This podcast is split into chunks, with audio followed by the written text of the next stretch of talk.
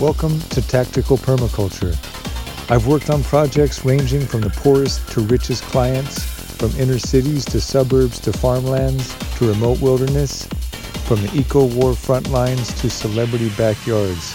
In over 25 years of service to the earth and the community of life, I've learned that in the fight for sustainable survival, growing is half the battle. Go to tacticalpermaculture.com for more info. You gotta train for me because I'm training for you. We got a love, love, and revolution to do. You better train for me.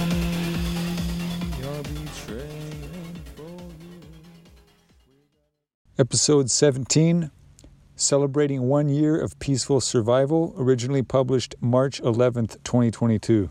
This week, celebrating my one year anniversary of my um, solo path of austerity in the um, in the desert biome.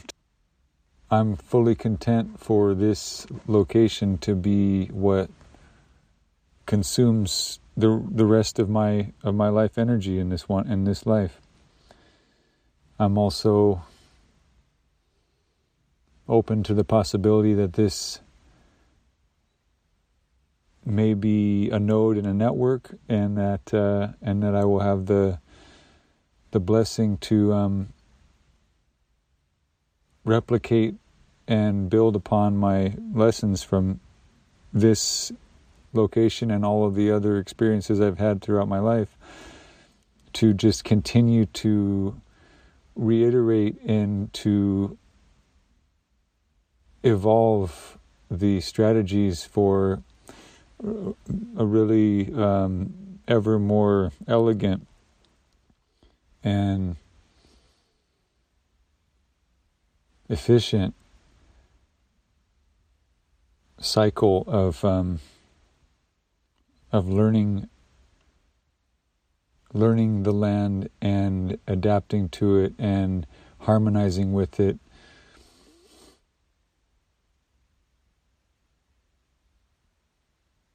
and with permaculture it's really about a sort of first aid response to damaged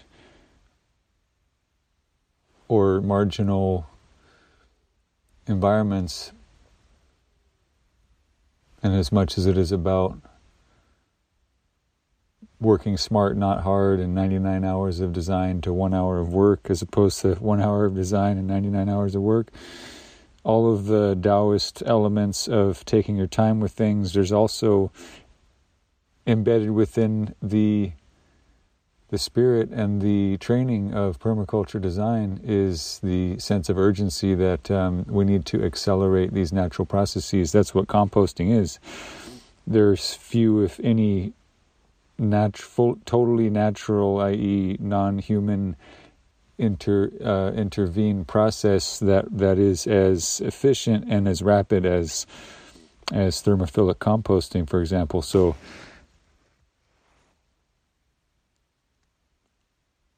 scaling uh, scaling um, understanding the, the the natural processes and then and then sustainably scaling them in ways that um, that create synergies and as opposed to deplete as opposed to depleting an, an ecosystem you're actually um, you're supporting it, making it more diverse, making it more rich, and accelerating that process. Whereas it may take, I mean, building soil, for example, talking hundreds, of, if not thousands, of years for these natural processes to take place. But if if you engage and interact and behave appropriately uh, with um, with human ecology, then the byproduct of that is that soil is built, and it's built a lot faster. So part of me says, you know, I need 10 years, I need 20 years to have the stuff I'm doing today on this one project site to literally come to fruition and for it to, for me to even then begin to understand the most cursory inter interrelationships of cycles of different interactions of species and whatnot. I mean, there's so much to learn.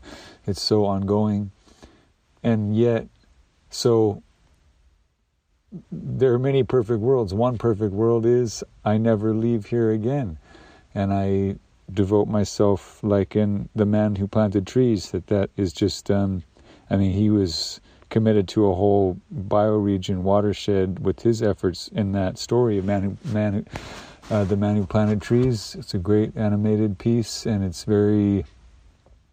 It's always, it's always apropos. It's so important, um, and I think that's really the direction I want to go with my life. Is is a lot of a lot of solitude, a lot of no drama, no human drama, a lot of solitude, and a lot of being close to nature and wellness, and um, deriving the spiritual sustenance from that service to to ecology and uh, to future generations who are going to be benefited by it. Uh, so.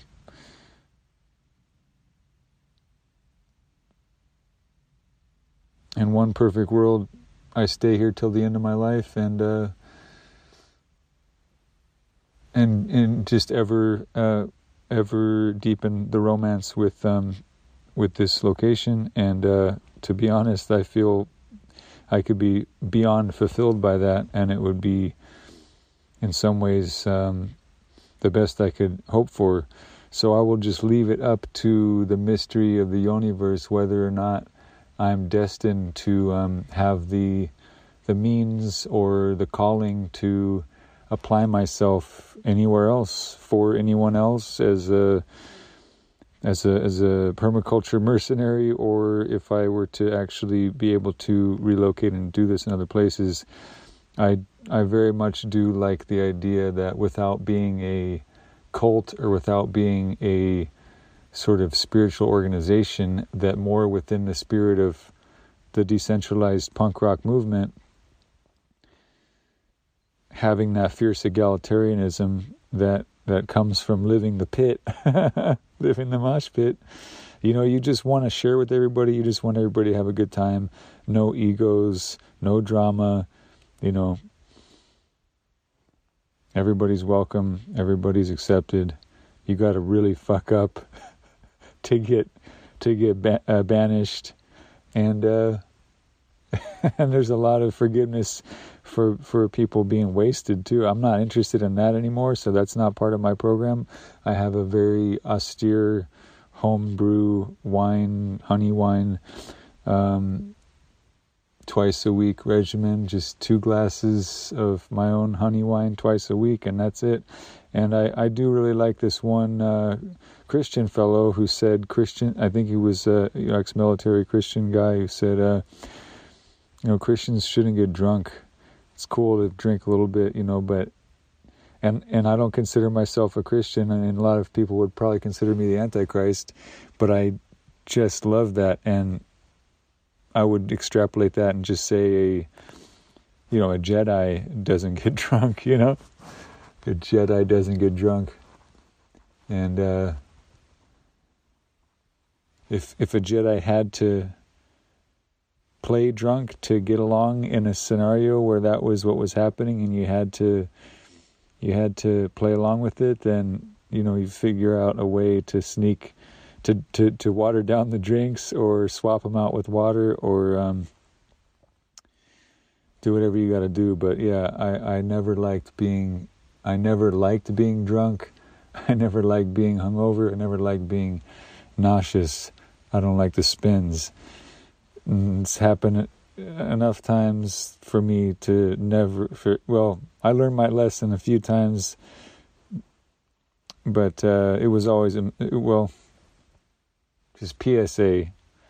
That's one thing that I am definitely leaving behind, and it's not gonna. I'm not gonna allow into my the areas that I'm responsible for. I I do not. I do not feel comfortable with um, alcohol intoxication beyond a very very limited level, and that's different for everybody. But um, yeah, with that with that said, this isn't well. I will be celebrating in my own way this one year anniversary, but um, just decompressing and sharing my thoughts in general on this is, uh, yeah, what it means to evolve, evolve out of the city, evolve out of um, various scenes and and just be in a state where it's it's even it's just psychologically and and hormonally possible to to do a very deep sort of permaculture version of Les Stroud or man versus uh, wild, you know, where it's me doing what I love, practicing the crafts that I have professionally uh, developed over many years and then and then applying them on my own behalf with with the sort of um, the suspense and the thrill that um, the stakes are high in terms of um, not having support staff, not having a, a, a nearby um, medical center, and uh, and being literally off road to where yeah, the stakes are high and extremely austere, extreme wilderness, desert conditions, and lots of things that can kill you, and not a lot of things that can that can rescue you. And uh, to have survived a year in this location it's next level for me because I had I had done a year of very, very much solo or very very uh, austere in terms of avoiding social contact during the first year of the pandemic and extending that, of course, even more so in this last year. But the first year I was at a location that was envir- the there were some people around. Um, it was certainly closer to the road. it was uh, the climate was far more forgiving. There was grid power if I needed it. Um, there and there was water piped in. So, not to mention just the San Diego County and being closer to the ocean with the, the fog just being ever present, it was a completely different biome. And um, the threats there were mainly there was there was uh, some extreme winds, but m- mainly it was the threat of fire, and I feel less of that. I feel far less of that threat where I'm at now. It's not zero, but it's far less. But it but it is very austere, far more austere, and so whatever merit badges I earned from that much less dangerous, much lower stakes, original year one, all by myself and uh, and in much more extreme and, and remote conditions. It's an accomplishment. And uh, I want to kind of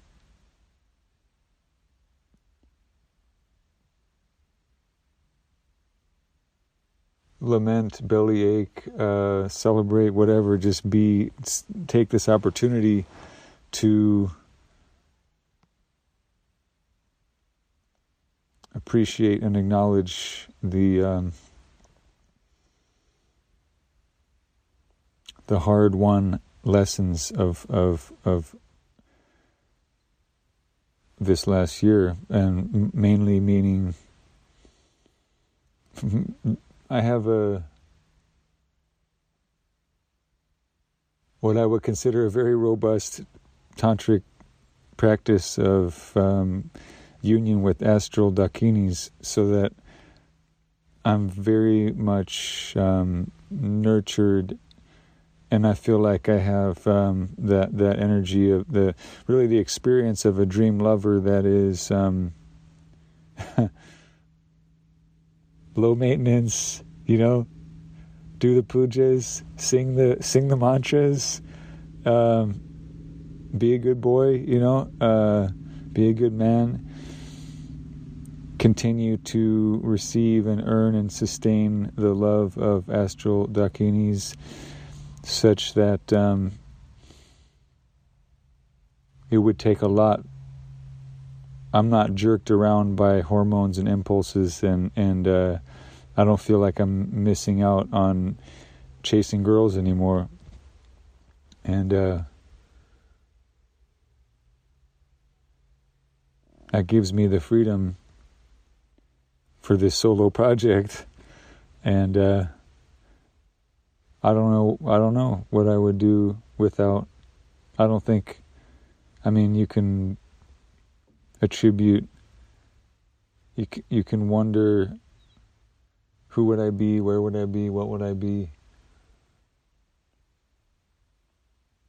Yeah, I will say it. I will say that I would be dead and gone without the love of the goddess. So that makes me very um, devoted, very devotional, and um,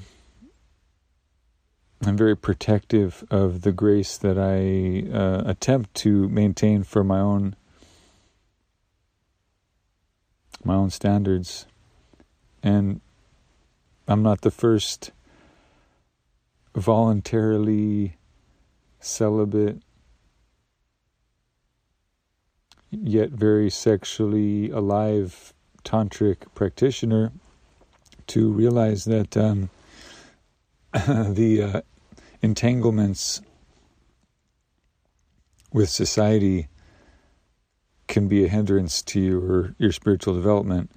And with so much love and so much eros um,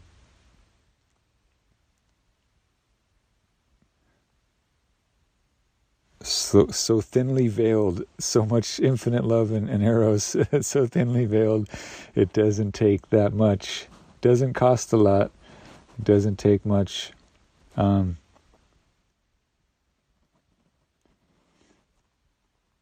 that's and that is uh,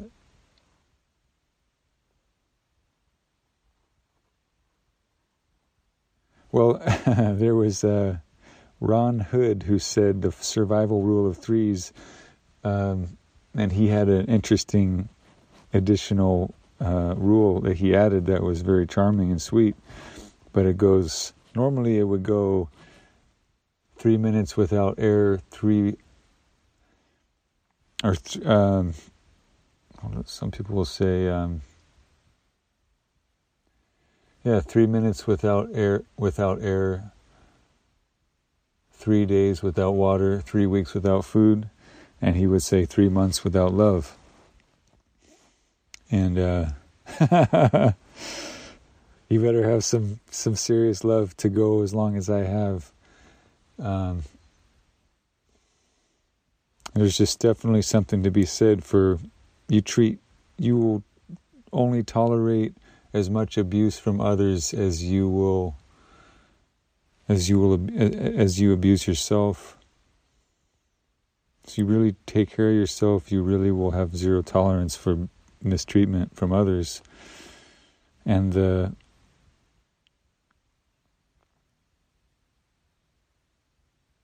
the maintenance when I say yeah the love the, the, the, the goddesses that I that, that love on me they're low maintenance but I am high maintenance because I have to for myself maintain what I feel to be a very positive vibration, positive mental attitude.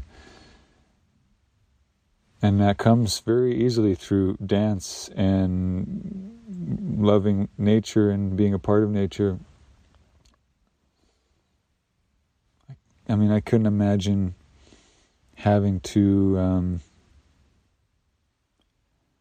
bootstrap positive mental attitude if I were stuck in a nine to five, or if I had been during the lockdowns been stuck in a in a box with no life, I would be it would it would not be low maintenance. It would be high maintenance on me and high maintenance to to be connected spiritually. so I make a lot of um, effort to uh, promote wild, wildness, wilderness, rewilding as this as a spiritual practice that is uh, complementary to any, to all other books and all other traditions and and lifestyles and whatnot. And yeah, to some people it is uh, it's it's impressive that I have um, that if you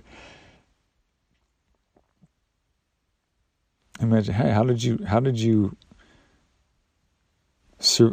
how did you get by with food? How did you get by with water? How did you get by with shade? How did you get by with the cold the heat you know and, and those are all adaptive strategies that i that were hard won and then some people will be like how did you not how did you get by without interacting? Without touch. And um, that's that's where the, the, the goddesses really work their magic. Because I feel like I get touched in ways that it would be hard to train real people to um, to be so loving.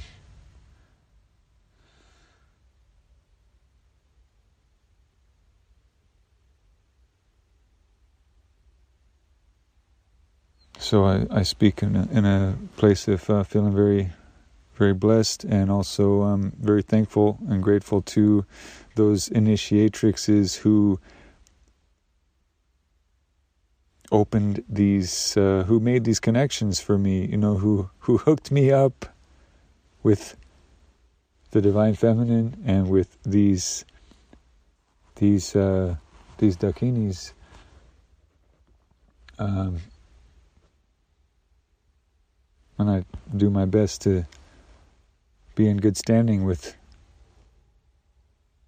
the incarnate, embodied human women goddesses who uh, who have been my friends and lovers, who have um,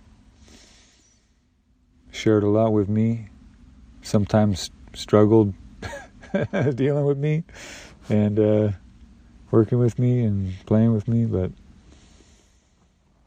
all thanks to them I have been able to do something I, I never thought. I never thought I'd be able to um,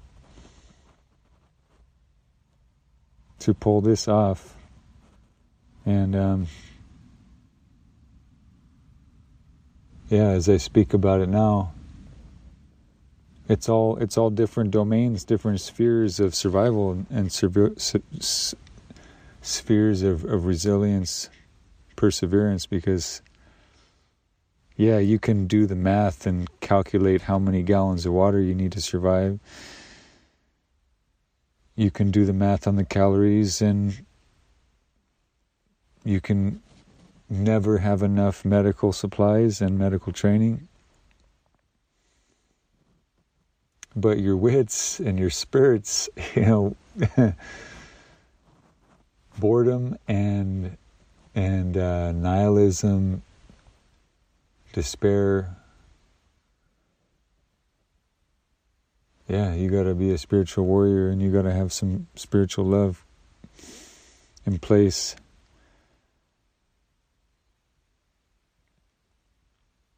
And um,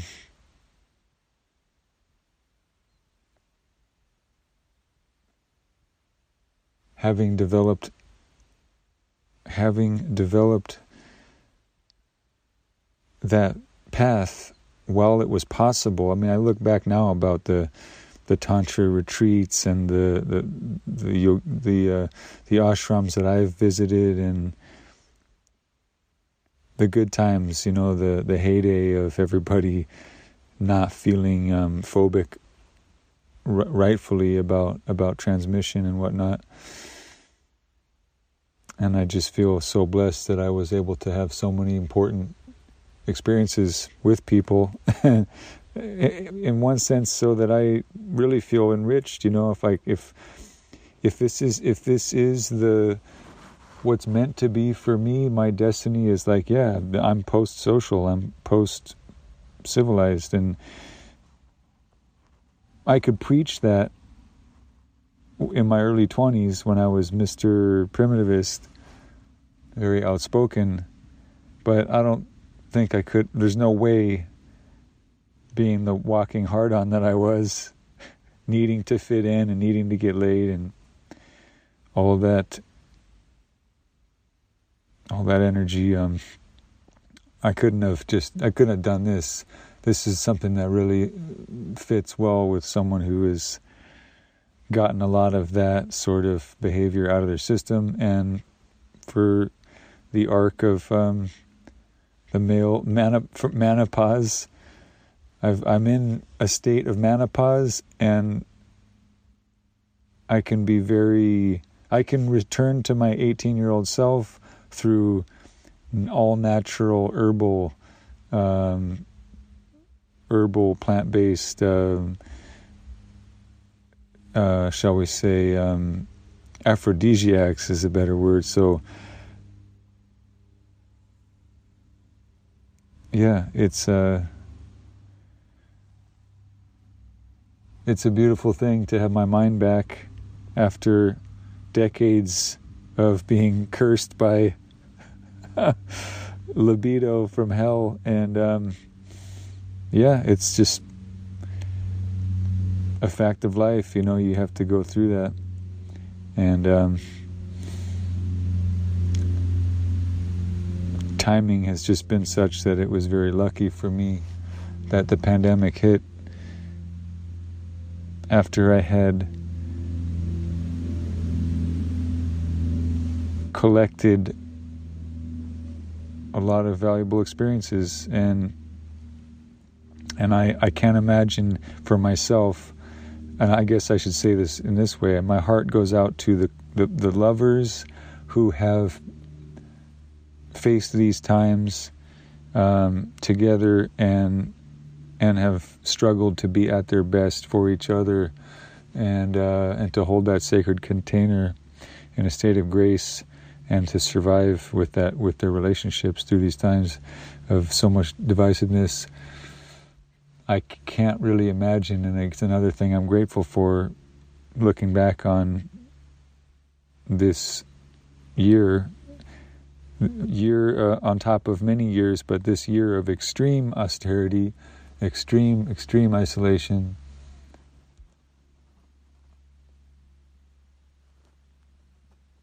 There, there are very, very few people on this planet that I know that I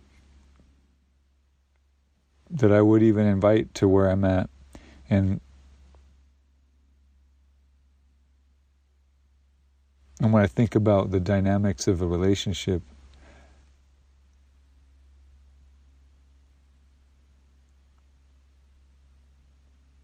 it's it it seems uh, less and less likely that that's in my that's in my future because I want to respect the sovereignty and autonomy of, of an individual, and I want them to be as free as possible. But I've said this before for the operational security of my being where I'm at, doing what I'm doing, which is not in and of itself highly sensitive, other than that, I'm just being keeping a very low profile. And um, avoiding trouble. and uh, as as we all know, we like it or not, relationships they can lead to trouble. They can, you know, you there can there can be a scene, you know, it can lead to a scene. People can surprise you, and uh, surprise you with unpredictable behavior that's erratic and and and just even even predictably erratic behavior but there is no way given this what's sensitive about what I'm doing where I'm at now is that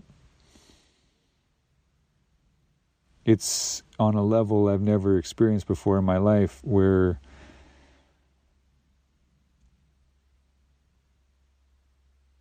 the the the mission is silence and darkness the mission darkness don't be making a scene. Don't be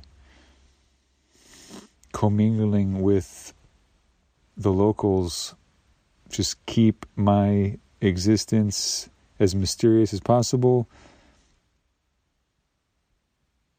And um, yeah, with that said, I rely heavily on the astral dakinis to, to keep me satisfied. And they're just voracious in their appetite, so, you know, always there waiting for me. But, um,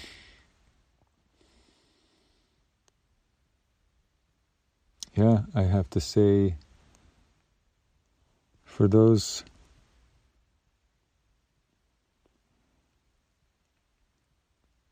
who are not at a point where they can they can even imagine being with themselves, being alone. I mean, I like something uh, Christina Pratt. She said on her podcast, like uh, just sort of one of many pandemic sort of self help shows that she did, and she's like, you need to like yourself. And I don't mean like self love, that's a different thing. I mean, you need to be able to, you need to like yourself. that's, it's, you could say it's semantics, but I think she really hit on something deep, which is like, yeah, self love, you know, I take a bath, you know, I, I, I put, you know, uh, put effort into self care and whatnot, but, but do you really like yourself? would you hang out with yourself if you had to? And a lot of people were forced to. And um, a lot of people kill themselves. A lot of people, um, their health, you know, uh, spiraled downwards. And of course, there's a lot of. Um, there, to some extent, you could put blame on the conditions of, of, of, of restrictions for the pandemic, but I don't know how many people weren't given avenues to get outdoors. Um, yeah, I don't want. I don't even want to touch that. I don't want to touch the who to blame and how much to blame. The ratio of blame for people who who have really let themselves go. But I know there are people who use the opportunity, certainly people who got a bunch of free money, which I didn't get more free money. I didn't get unemployment. You know, I got the stimulus checks, which uh, I, I I did not gamble with them. I put them into my preps. Um,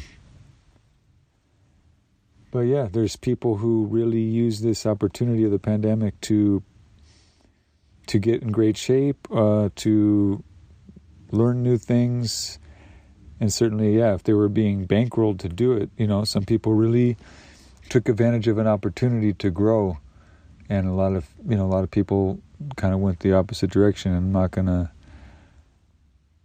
I'm I'm not gonna presume to know. Uh, generally speaking, you know what what. Uh, who and what to blame.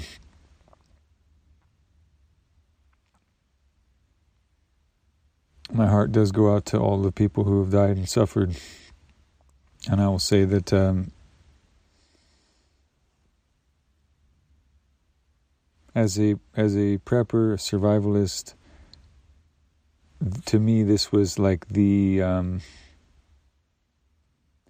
the nightmare scenario that also is everything you train for. So you were, um, in a sense, like it just pressure tests everything that you did. This is this. The pandemic was like um,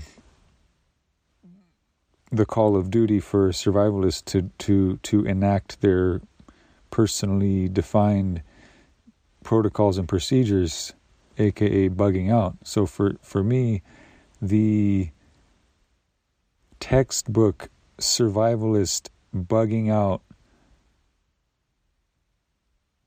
adventure with high stakes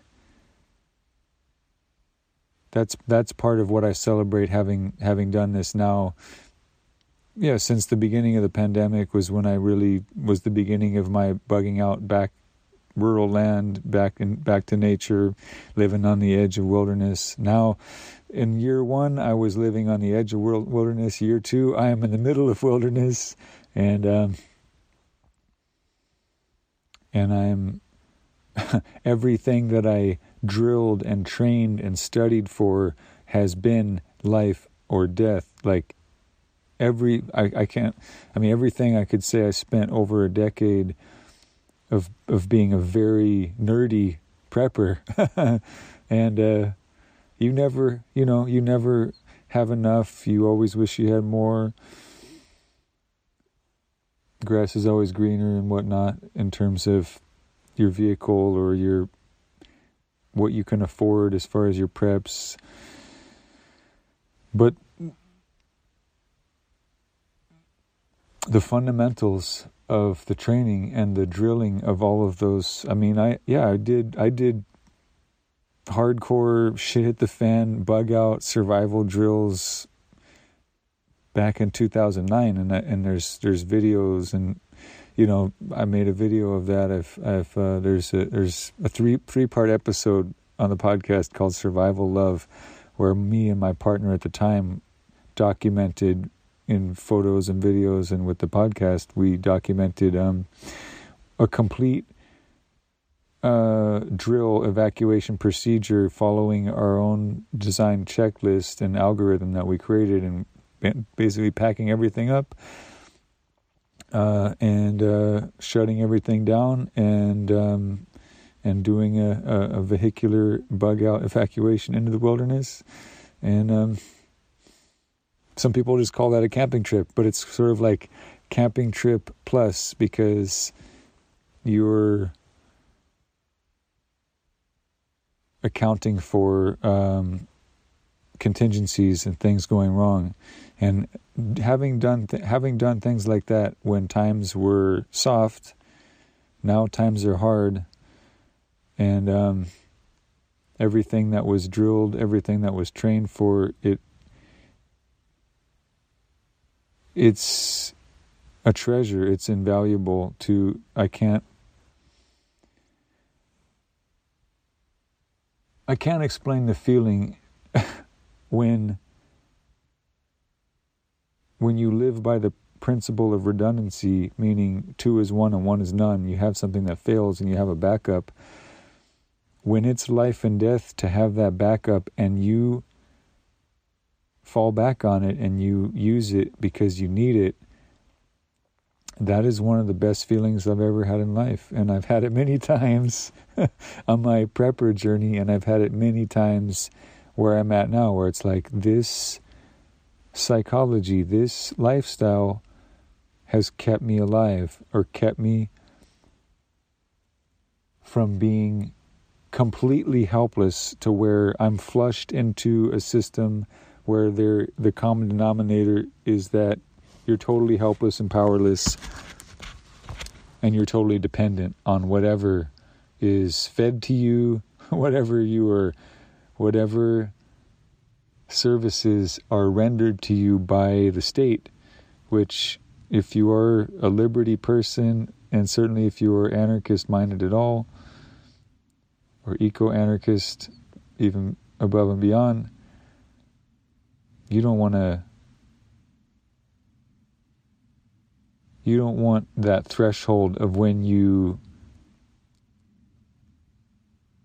cry for help to be to be a to be a very thin or very short tr- threshold. You want it to be far away.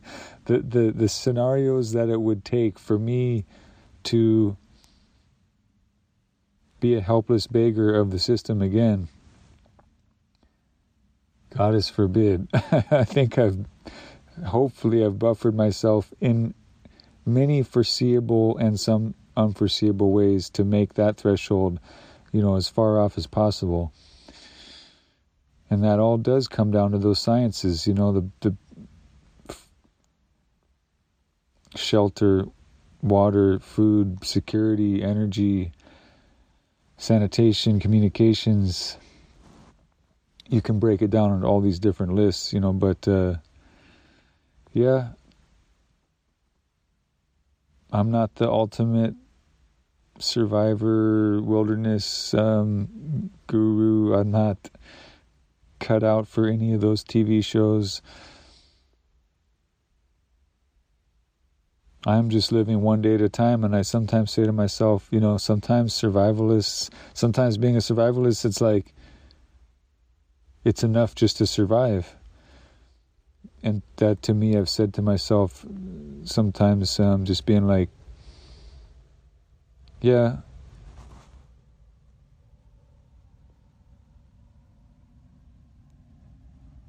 I put a lot of, um, there's a lot of workaholism for sure. I mean, if preppers and workaholic workaholism is perfect for preppers because you will never run out of stuff to do and you'll always have more projects and you'll always be improving and and uh, yeah you'll always be fussing with your preps and and um and trying to expand and scale up and in a healthy sense it's a lot of fun. It's a way to get very organized um, gamify decluttering and being organized and I like people to say if you're if if if uh, you're not a prepper, you're you're a hoarder if it's disorganized. If it's organized, you're you're a good prepper, you know. So I guess that um, yeah, that works well with my Virgo mind. I like things to be organized. I have a very clean desktop and uh, you know in the course of this year I've been able to really organize and square away the, the ruins of what was on this property before I got it. And when I got here, it was starting to get too hot. To, you know, it was dangerous and hot, and I was not about to do a bunch of demo work and a bunch of um, what what you would do on a job site of a construction site to clear out a bunch of demolition. I mean, a demo had been done by the by the uh, the decades of uh, of of ruinous uh, weather to just reduce this previous uh, homestead property to ash or basically to dust. But there's uh, yeah broken glass everywhere, nails everywhere. Um, just surprisingly far away from where you would think that they would be limited to, but that's what the wind does. Carries giant, yeah, boards torn to pieces all over the place, splinters everywhere, you know. And this is, you know, this is a, this is a, a handful or so of acres. So there's like a, a radius of where the wreckage of the previous homestead. I don't know when it was built, but there's old old cans of things that had to have been from like the 50s or maybe even earlier. So I don't know too much about the history, but I do know that uh, yeah, it seems like the the wreckage, the ruins of this previous house. You know, I, I stripped out all the when when it was safe to do so. There was because there was I'd say the first felt like the first six months I was I was afraid to touch any of it. I just worked around. I, I couldn't even work. It was so hot. I was just barely trying to survive. I, I, I'm not going to go too much into all those details because I documented them in the past, but you know,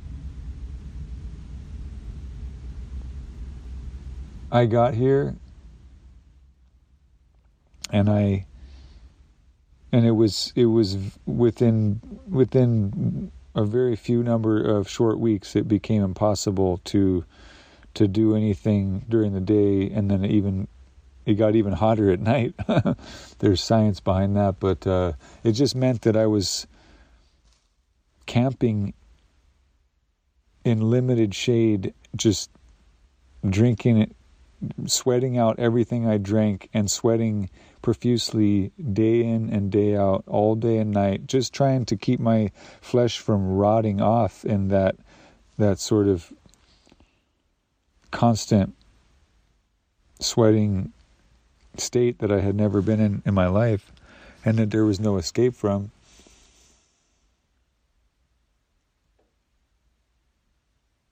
And just having to lay still and not move for the majority of of uh, of of sunlight hours, and then being very cautious about doing anything when even when the sun was down because it's like yeah if i trip and fall or lose consciousness or scorpion snake bite anything fucks me up and i end up incapacitated at all or even slightly debilitated i will be dead in when the sun comes up. And that was the case for many many months until you know i've been on a i've been on a on a frenzy in a frenzy since it has been cool enough to do anything to um yeah to clean up the wreckage. Now all that's squared away and what i'm not what i haven't re reused uh i've i've uh, inventoried and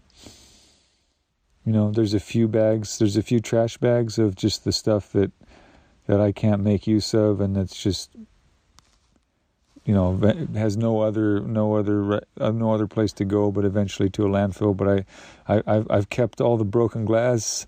I have kept uh, all of the wood that's reusable. Um, all the all the hardware all the nails even saved everything sorted it out and um, used a lot of it already on, on, on various projects. So yeah, where I'm at, what I have to show for the extreme, um, I mean, I guess kind of re, re, re, um, or uh, reviewing a bit what I've said, it's like, can't under, can't underestimate the the uh, the vital importance of the spiritual preparedness, the sexual spiritual preparedness that a tantric devotee path made made for that that preparedness um, has uh, has has kept me you know kept me from um, from being tempted to go and commingle with um, with society you know that how do you which could be a death sentence in a lot, for a lot of reasons that's just me that's my opinion. That's my personal philosophy at this point. I know people who, you know, they raced back to the bars when public health officials said that it's okay as long as you wear a mask for every for you only take off your mask to drink you know and they go to the bar and they see that no one's following the fucking rules and boom you know COVID fucks them up. And I don't think anybody has really been really been prepared to face the statistical probability of long COVID and and and it's um, it's really heartbreaking. So for me, I just I excused myself I watched a lot of other people make uh, very undisciplined mistakes that have resulted in dire consequences for themselves. I don't want to be caught up in the karmic nightmare. I don't want to be caught up in the in the, the, the suffering of long COVID. There's no way I could be doing what I'm doing the stakes are that high. Like it's the stakes are high enough just to be doing this austere lifestyle. If I if I was suffering with long COVID, then I would have to tap out and I would become that dependent on the services of the state for the rest of my life, potentially. And I ain't having that. So, to each their own. I'm not throwing shade at anybody, anybody's um, COVID uh, lifestyle, but for me, I just chose to to live as though it's it's like one strike you're out. To me, I, I, I chose to live in a way where where my posture towards the virus has been treat it like it's the big one, and if it's not, it's good training either way. so call me fucking crazy, but I'm alive. My dick still works. I'm not impotent. I'm pretty sure that I have all of my faculties and I have all of my IQ points. I did not suffer pneumonia, uh, COVID pneumonia, and um, as a matter of fact, I just finished a a, a 20 part University of San Diego Evolution of Infectious Diseases course, which is for free online, and and it occurred over the course of the first year of the pandemic. So there's literally a play by play at the beginning of every of every um, episode or every lecture session that is a what they call taking the temperature of the pandemic. And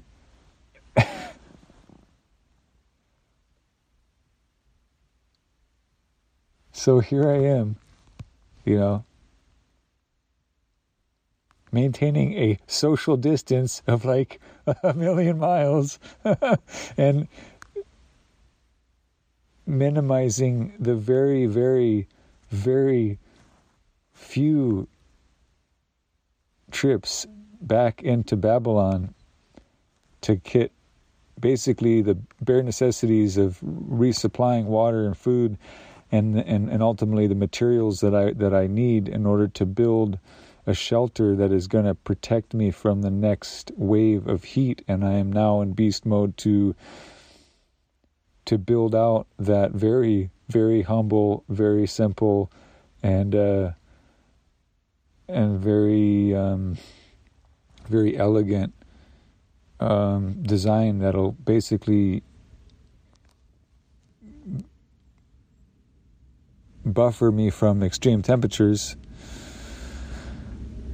and that was something I couldn't do. I didn't have the mean. I didn't have the. It would have been a bad trade for me to do. It would have been well.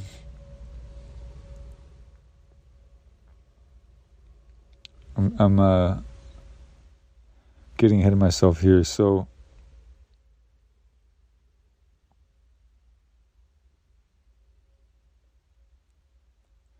just wrapping up on the point about um, epidemiological humility. I think that's been my my position, and um, shout out to Dr. Eric Ding. Shout out to the Survivor Corps, Diana Barrett, I believe her name is. So, as a strategy to keep myself epidemiologically humble, I pipe in to my feed the stories of the long COVID survivors. And I pipe into my feed anything from Eric Ding that I can, um, Dr. Eric Ding that I can that I can consume, mainly a Twitter feed and then interviews and whatnot that that that show up from time to time. I hope he'll do a podcast. He really should, I think. But yeah, I've chosen to take an abundance of of caution, and um, I said to somebody early on, I said, I I, re- I think that this is that I think I'm going to be in the archetype of the last man standing, you know, amongst my friends, amongst my peers, amongst people who want to go back to normal and want to wear their mask on their chin or not at all. And like want to party and want to just minimize the severity of the situation and not treat it as an opportunity to to um, to really live their training and uh,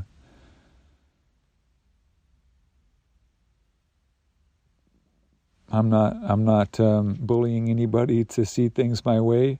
I just excused myself and I make myself disappear into the wilderness. And um, yeah, so don't need to go off on a rant on the COVIDiocracy and how I feel um, you know what high horse I could be on about about my my feelings about it, but um, importantly,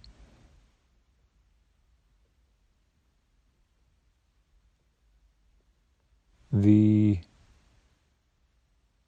pandemic has hardened me and it has sharpened every one of my survival skills. And for that,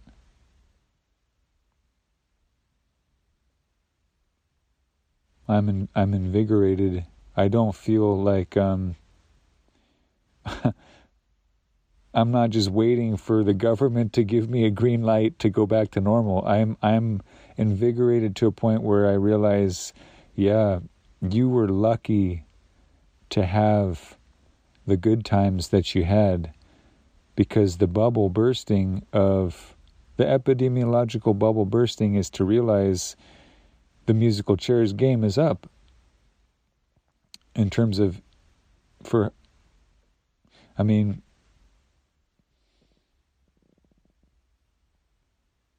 tempting fate is an understatement. So who knows who knows if this is going to continue to smolder and and and flare up and smolder and flare up and actually put a dent in a significant dent in the human population on earth or not.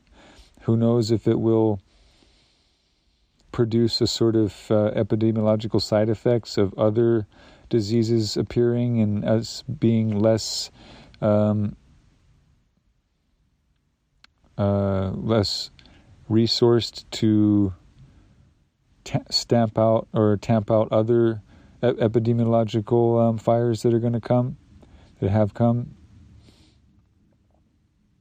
But what I've what it's done for me, it, it's taken epidemiology as a as something that I have had, you know, very little um, very very shallow understanding of enough to be afraid of a pandemic to the degree of um, having prepared for it as much as I would prepare for tornadoes, earthquakes, floods, World War III, etc., etc. You're supposed to have generalized preps to for any occasion. You know that's part of the philosophy of it.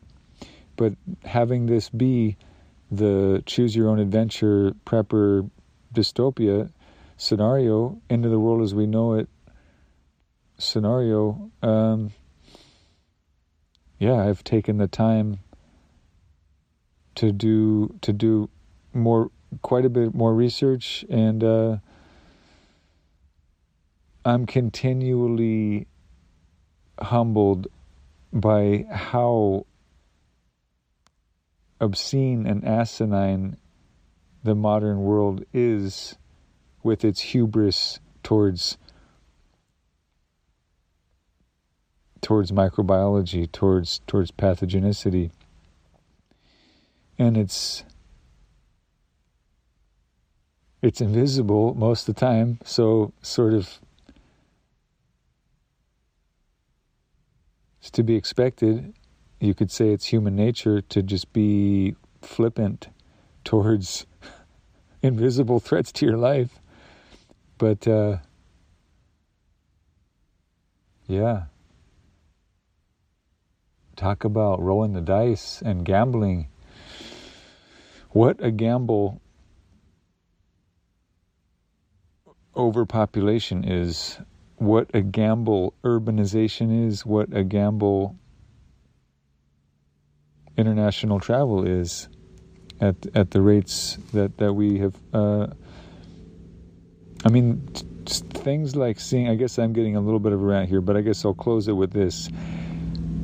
If I had to, you know, make a list of the, the, the most important lessons I've learned from the pandemic, just a few of them. I mean, there's probably more, but just to answer that question for myself right now, what are the most important lessons?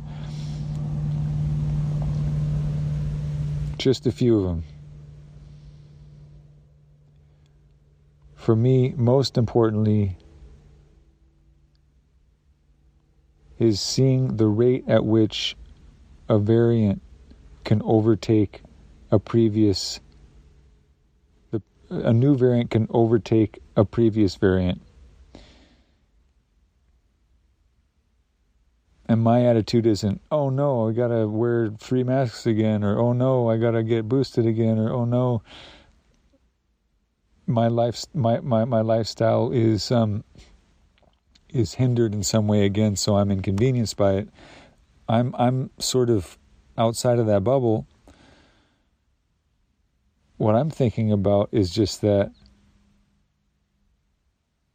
this if if if all of the measures and all of the um, even the vaccinations you know i'm not throwing shade on vaccination at this point.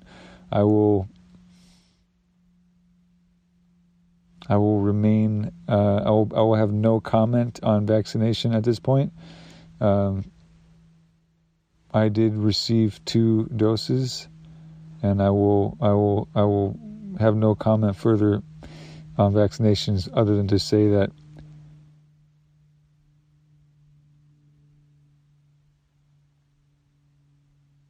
the speed at which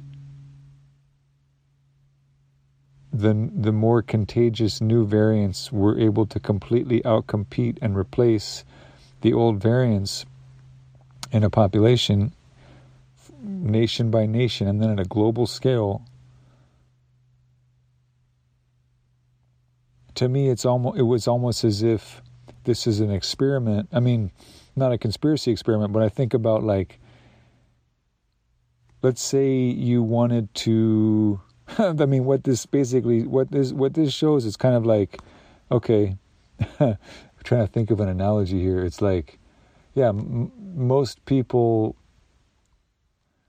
most people who, who aren't extreme survivalists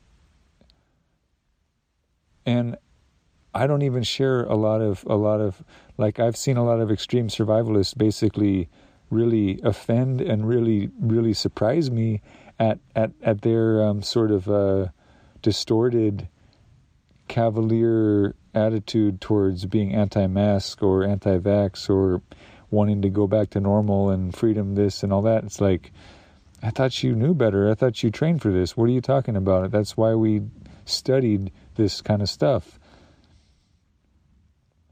even some of the medical preppers you know they're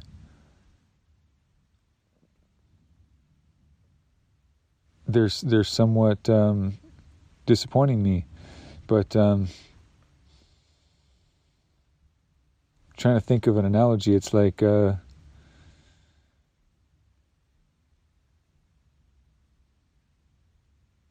yeah, most people feel like this was basically an inconvenience unless they died, they've got long COVID, or or it really affected their life, someone in their life. There's I don't know how it's possible, but there's still to this day enough hubris towards SARS CoV 2 and its mutations. There's still enough hubris for people to not be like, for people to have, for, for there's still enough, um, yeah, enough hubris for people to, to just want to wish it away and just kind of like sh- like swat it away like a fly and just really go back and default back to what they thought was the old normal as soon as they're told that they can with with a vengeance you know um, versus saying wow this is a this was a wake up call i can't fucking believe this this is totally mortifying i've got to get the fuck away from people i got to get away from the city. I got to get away from just that old paradigm of like, oh yeah, it's okay to be stuffed in a place with no ventilation where people are coughing and sneezing, and there's no escape. And and it would be it would you would have been you would have been probably arrested for on suspicion of being a terrorist if you would have wore appropriate respiratory protective equipment. That was the that was the old paradigm.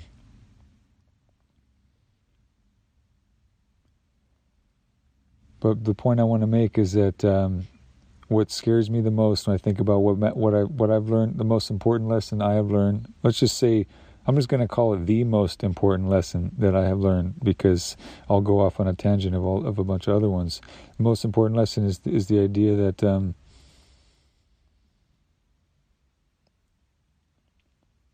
after after all of the heightened awareness, the heightened state of of alarm.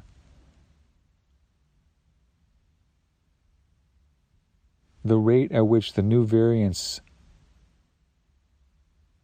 spread like wildfire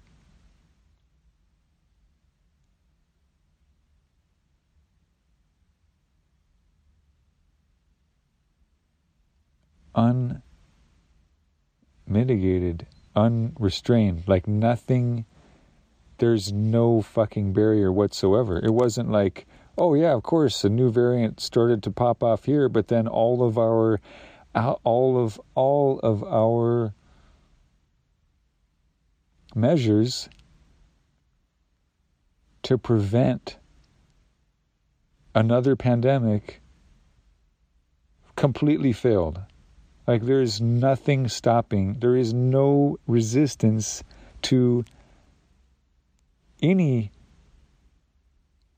contagion from causing a global pandemic within days. that to me is the biggest lesson. So, as far as I'm concerned, this whole thing, fine. I will, devil's advocate, I'm going to pretend for a moment that I believe that COVID was not, it, it, it was a hoax. It didn't even exist. It, the whole thing was faked. Doesn't even matter if it was a lab leak hypothesis or no weaponized gain of function. No, it was just the whole thing was the whole thing was was was a hoax. I'm going to pretend and play devil's advocate from that conspiracy theory and say that it didn't it wasn't even real. So let's say it was just a sugar pill. Let's say it was just like that all it was was like um, was was like some sort of nano glitter. it was some nano glitter that you could test for, you know, and and and that, that is that is in a sense how they do study. Um, I mean, this I don't know the scientific exact word for it, but basically they, they can in, inject particles into you, and then they can then through some sort of um, some sort of sci-fi uh, camera, they can they can trace where the particles go in the bloodstream, right? And, and I'm I'm embarrassing myself not having a clue as to um, as to what the the right term is for that, but um, but basically it's not. It's if you can if you can flow with me for a minute here. It's the idea that uh, you can put an, a, a, a ostensibly inert substance into a into a system. Let's say you want to see how how a pollutant might um, might interact in in in a, might affect a, a, body of water. You could simulate you could simulate it by using basically some kind of food coloring, you know, to see. That's how you could. You, it's like you put um, you put a drop of food coloring in a glass of water, and it reveals to you the the the aqua dynamics, um, the fluid dynamics of what were invisible to you before. So that taking that concept across many skills, to me the idea is like, okay, Let's just pretend that everybody was faking it. It was a total hoax. And hey, it was all psychosomatic anyway. It's like if someone just told you, "Hey, you're sick, you got COVID," all of a sudden you just you think you are, so you put you curse yourself, and it's all psychosomatic. Sure, okay. The the the the lesson would still be, even if the whole thing was a hoax, the lesson would still be from a point of origin in one place in the world for that little nanoparticle of placebo glitter dust that some scientist was saying like we just want to know how how long will it take for this I think there, uh, yeah, I think there was a video where they they they took like a, you could only see the paint. It was like, it was, yeah, I think it was like a glitter paint that you could only see under blacklight, and, and it was one of the early videos in the pandemic to teach people why they should wash their hands. And it was like, they put a little bit, they sw- they they they like they put a little bit on a doorknob. and it was the funniest thing. Yeah, this is what this is what I wanted to to conjure and to remember. The the hardest lesson is that like that video that showed the black light footage of basically a, a room a party, you know, was basically like a party. And I don't know if the people knew that they were doing a science experiment or not, but they were just carrying on like, you know, like normal. And uh and so one tiny couple of square inches with this eh, this sort of inert, non-toxic sort of black light glitter or whatever that you wouldn't see, that they wouldn't see that they were spreading it around.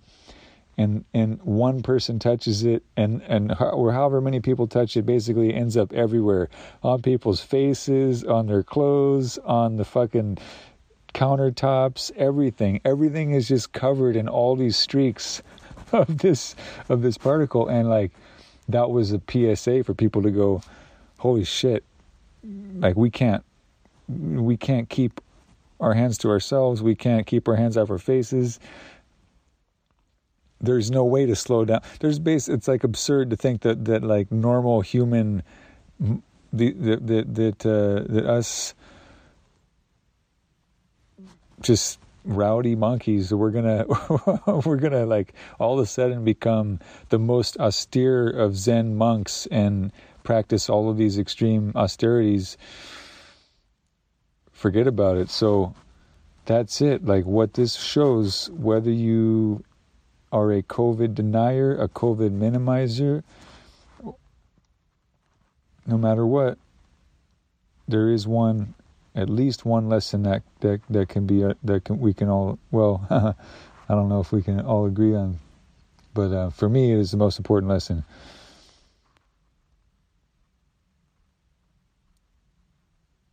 I don't think this was I don't think this was this was the worst virus that ever plagued humanity. I don't think it was the best virus that ever plagued humanity but it was the most successful biogeographically of any virus ever. Itself and its and the variants of it. Which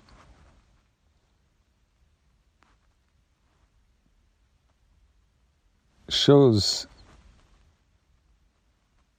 even if even if even if even if you were to be such a denier and such a minimizer that you say that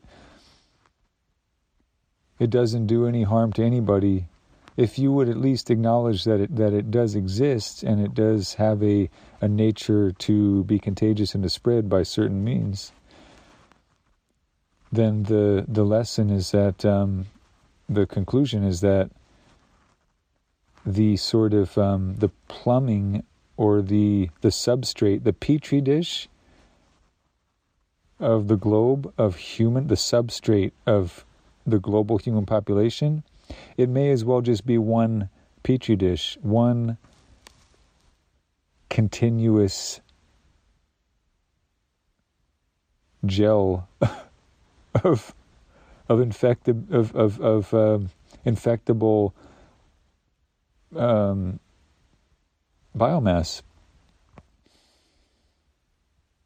So you know, there's a, there's a, there's a more there's a more divine way of saying we're all one. Yeah, and, and epi, epidemiologically, we're all one,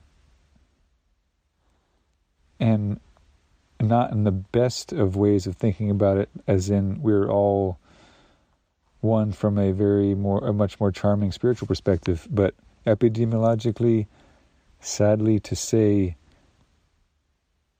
except for the extreme survivalists who occasionally merge with that soup of biomass. For all intents and purposes, almost everybody on the planet, sadly, is at the mercy of this amalgamation of infectable biomass.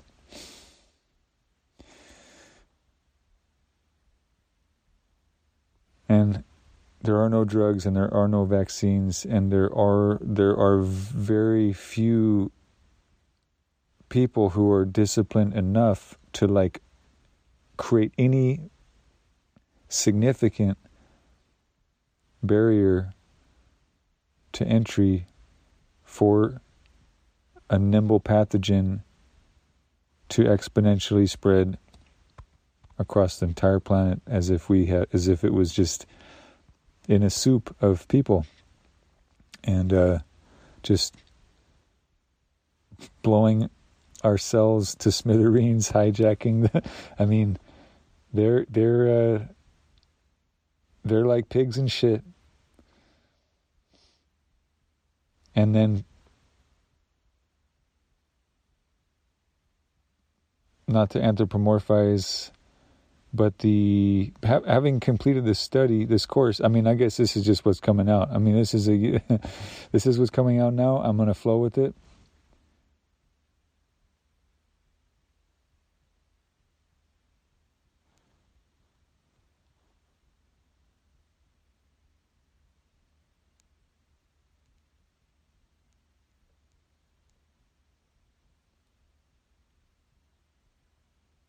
I'm beyond wanting to lecture. I'm, I'm beyond wanting to preach at people for how they should behave.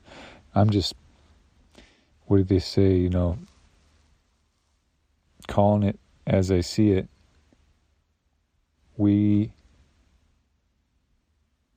are we're sitting ducks for for a, a more virulent uh, pathogen to to really cause a mass die off. And um, with with just uh, I mean that would be the easy if uh, praying for a quick death. I mean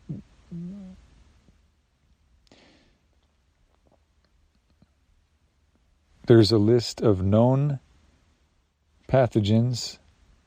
Some of them will fuck you up and you'll most likely recover. Some of them will kill you very fast. Some of them will kill you very slow.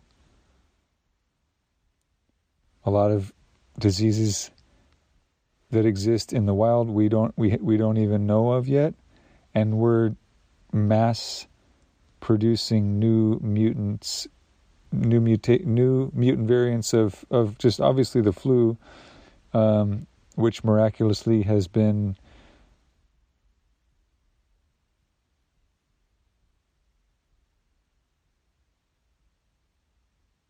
by no real effective measures of our own kept in some kind of check. But it's just, it's just the more to me, the more I zoom out, the more I realize like, wow, we've really been gambling and really we're taunting.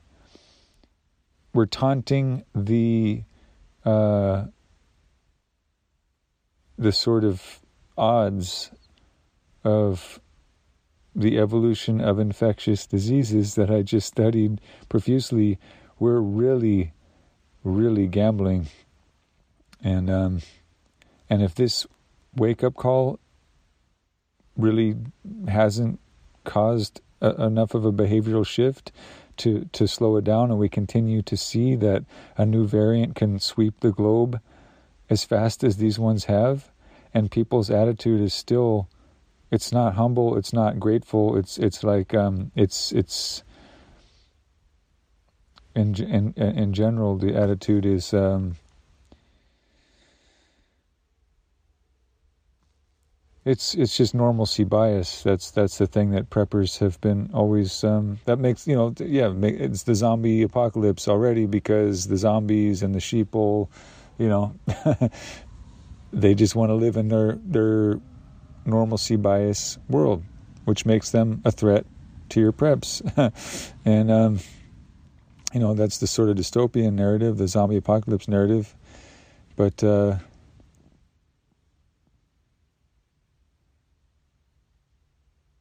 yeah, goddess help us if one fucking molecular protein mutation is the jackpot for a given virus to where it can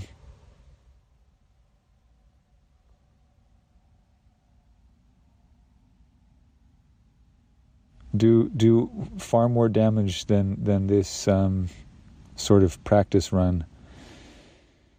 And I say that, of course, with all due respect to those who have been the most the most damaged by it. And I am not a minimalist. I, I don't. I'm not a COVID denier. I'm not a COVID minimizer. I treat it like the big one. And if again, if it's not the big, if it's not the big one, it's teaching us that the big one is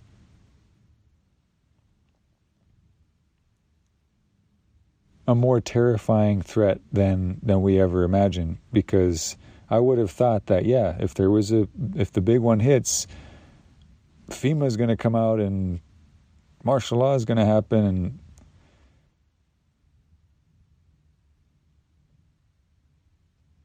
we will see a very like mechanized, organized, global, top-down war on a pandemic to where you're going to hope that you have food and water and medicine but that they but that they will win the day and they'll do whatever it takes by any means necessary militarily by force to prevent the worst possible outcomes. That I think that was what a lot of a lot of the more sort of libertarian preppers would would have just imagined that yeah there's there's a I mean that's like X Files kind of paranoia you know the the new world order black helicopters etc they're gonna they're going to snap into swift action and they're going to institute all these measures and they're going to come for everybody's guns and round everybody up, put you on trains to camps. Maybe that's still the plan, but if anything uh, has, if if I've learned anything, it's that um,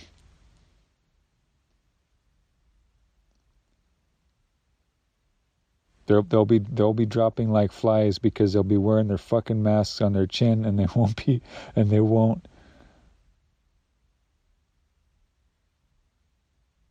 they won't be doing their best to themselves help um, air gap transmission. So anyway, yeah, that's trying not to be on a soapbox about it, but I will definitely say I'm never going back to the old normal. I've learned too much and my life is more precious to me now than it ever has been. And I'm not ready to gamble it for any experience that's to be had in civilization. and for me, that's just living, practicing what I've preached since I was in my teens. And now my prophecy is full circle in that, yeah, be careful what you wish for. You want to live in the Mad Max wasteland and you love nature that much, you better really love nature if you want to live in the, the Mad Max wasteland and be a solo permaculture warrior.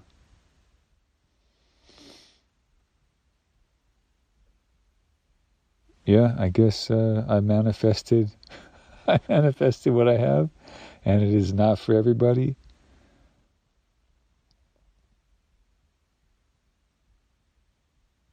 I, I hope that uh, whatever dream you want to be living, you're either living it now or getting closer to living it, and that you are not, that that dream is not jeopardized by the behavior of other people who don't really respect your life very much. To me, that's just part and parcel with being in a city is that uh, you're just gambling, rolling the dice every day to me, for me, where I'm at now, I rolled the dice every day for a year out here. And I will continue to roll the dice. And I will be rolling the dice, and the counterparty risk is scorpions. It's like, what's what, what's my counterparty risk out here in, in the gambling I'm doing out here? Hey, you know what? if I, I I will be red ant and coyote food if I that's how I meet my maker and you know what I'm totally fine with that. I had a fun life. If this is World War 3 and we go into nuclear winter because some D-bags can't fucking humble themselves, respect women, nature and the earth and be compassionate towards life, enjoy life Got to be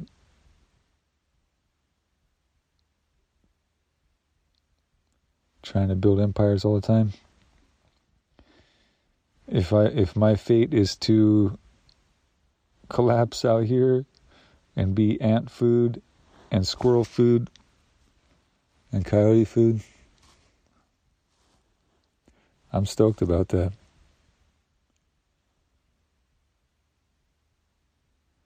In the meantime, I made it through all the seasons. I had everything I needed to do it for the most part. There were a few real close calls for, you know, feeling like I might not make it another day. But for the most part, I've acclimatized through all the seasons. I've adapted and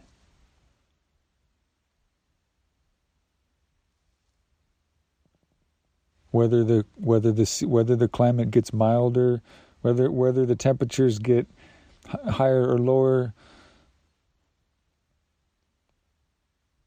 whether the biblical plagues occur, hailstorms and floods and I feel pretty pretty well like um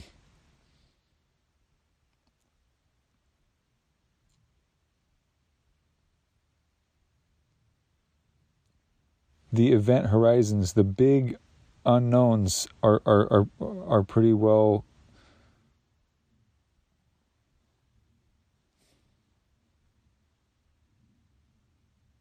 that's sort of the essence of, of, of surviving one year cycle of of the Earth's seasons. You know, in one place, it's like, well, yeah, it could be, it could be better or worse. But if this is whatever, what whatever statistical data I can extrapolate from having gone through this one year. I mean, have if I'm here ten years, I'm going to go, oh, that was the the hardest year of them all, or that was the easiest year, or it was mild that's to be determined later, but most importantly for me at this point, I have experience and I can plan accordingly and not overestimate or underestimate grossly what I'm what I'm in for. So and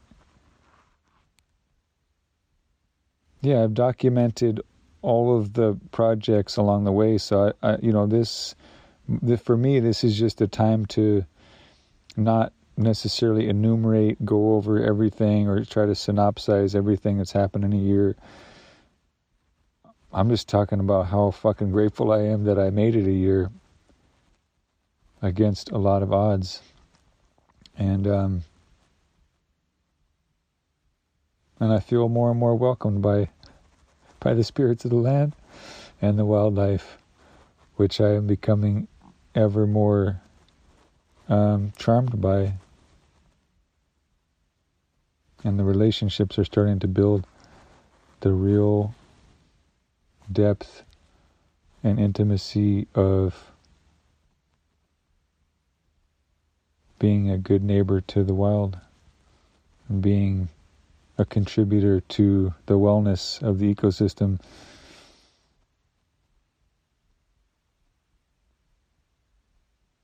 That feeling of satisfaction when you know that wildlife acknowledges you and what you're doing and that they're benefiting from you, that is a sweet, life affirming experience that never gets old and it is the ultimate fuel to survive to continue.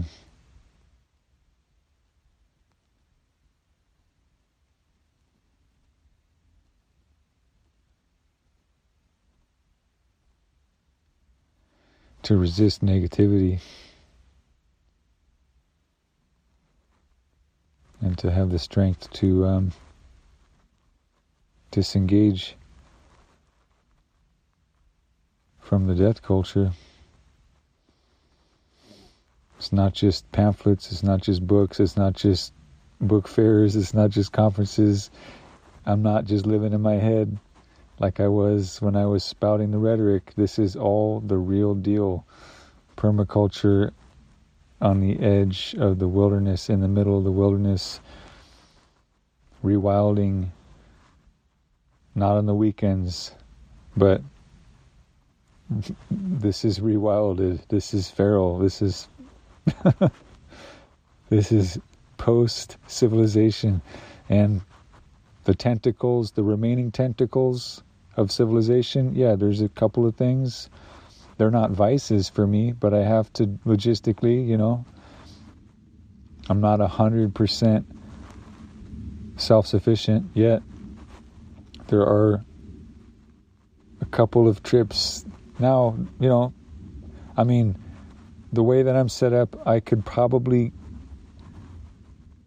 go back to civilization one twice a year at the at the minimum, and that's about all I want. I will. I mean, and I'm not gonna. I mean, there's a there's part of me that that that there's a few things to miss, but but yeah, I mean, if I can, if that's the umbilical, if the umbilical cord is is uh, is that close to being cut, that's fuck. That's pretty re- That's pretty rewilded in my book. So and I, I really I really feel like uh, if I would have died or tapped out in less than a year, then I would really feel like a failure. But having survived at least one year, I have the dignity and pride of saying, yeah, I fucking I'm I manned up and I stuck it out and I pulled it off and I survived a year. If I die out here anytime after the year, I will be infinitely less bummed out having no having the pride. Hey, I fucking made it at least one full fucking year, and if I was pushing my luck to do it and I I die, you know, next week or tomorrow, whatever, I will die fucking proud of that one year. I made it a year. I ate the bar, the bar didn't eat me for one year. That's right. So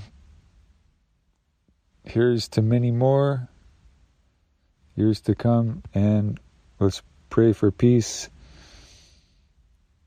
Pray that uh, the wisdom of the preparedness lifestyle can be gent- gently um,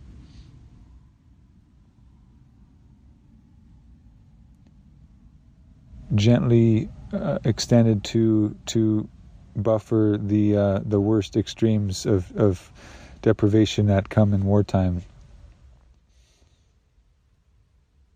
So I hope we are airdropping bug out bags and airdropping med kits and airdropping um,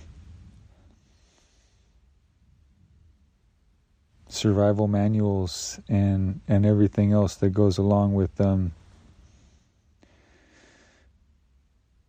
meeting your basic survival needs so that you can limit how traumatic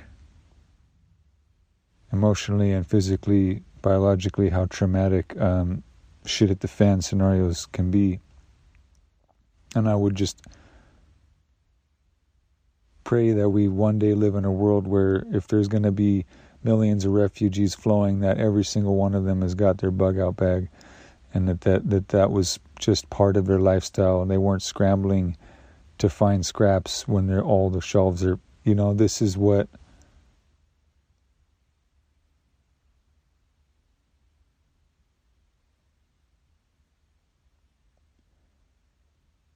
This is one of many reminders and wake up calls. And when I hear the heart wrenching, heart wrenching voices of the the this the refugees of this war,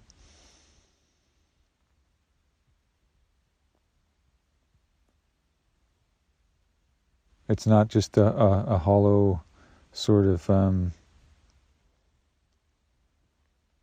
sympathy. It is it is a rage, a rage that um, that there's a failure.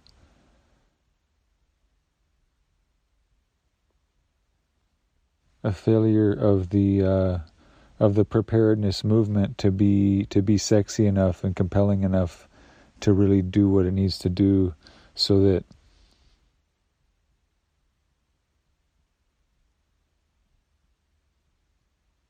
people just know we're living in a fucking insane, hideously dangerous world of fucking patriarchal warlords that can fucking turn your life upside down no matter who you are, where you are.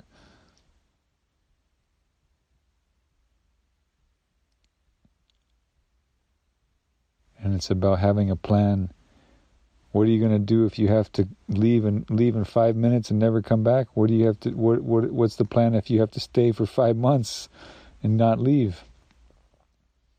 Bugging in and bugging out. All these things that, that are just uh,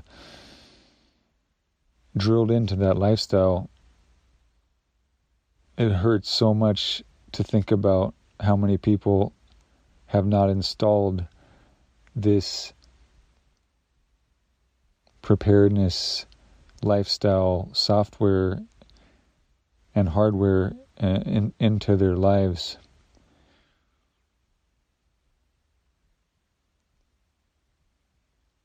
Doesn't mean being paranoid. It doesn't mean being afraid all the time. The more prepared you are for any disaster, the less fearful you become because you feel like you have control of your destiny and uh, you feel empowered.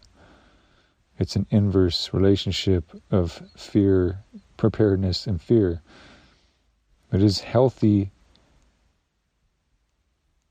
to be aware of the threats to normalcy in your life and it is healthy to be adequately prepared within reason and within your means to to address that and, and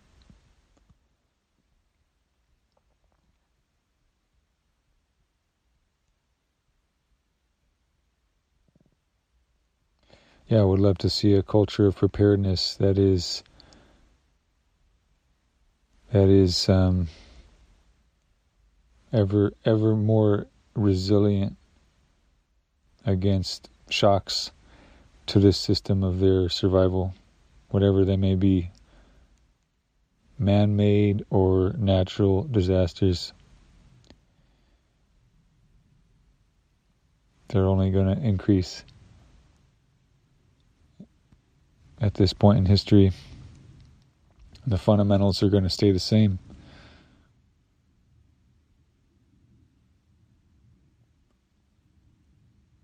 The fundamentals of very practical modern survivalism. So that's like the, I guess this would be my final P- PSA to mark the times on this episode is that for God's sake, in the name of the people suffering in this war, the least you can do for them not to suffer and die in vain is to prepare yourself to not be as helpless as many of them have have become as they've been displaced from their their normal lives.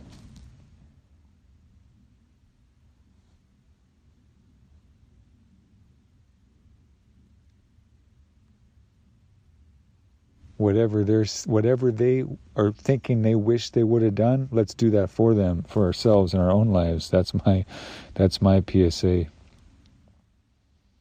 if they say god i wish we would have packed for this packed for anything that would force us out of our comfort um, out of the comfort of our normal life financial preparedness and packing the bug out bag and learning medical first responder skills and having the gear for that and tactical training and communications and redundancy, all these things.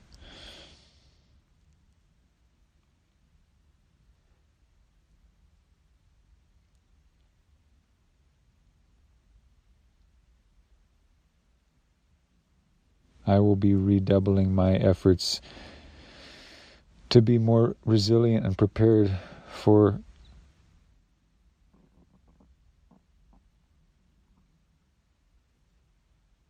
the horrors of war and the, the horrors of diaspora. Make that a theme of solidarity to really put myself in their shoes.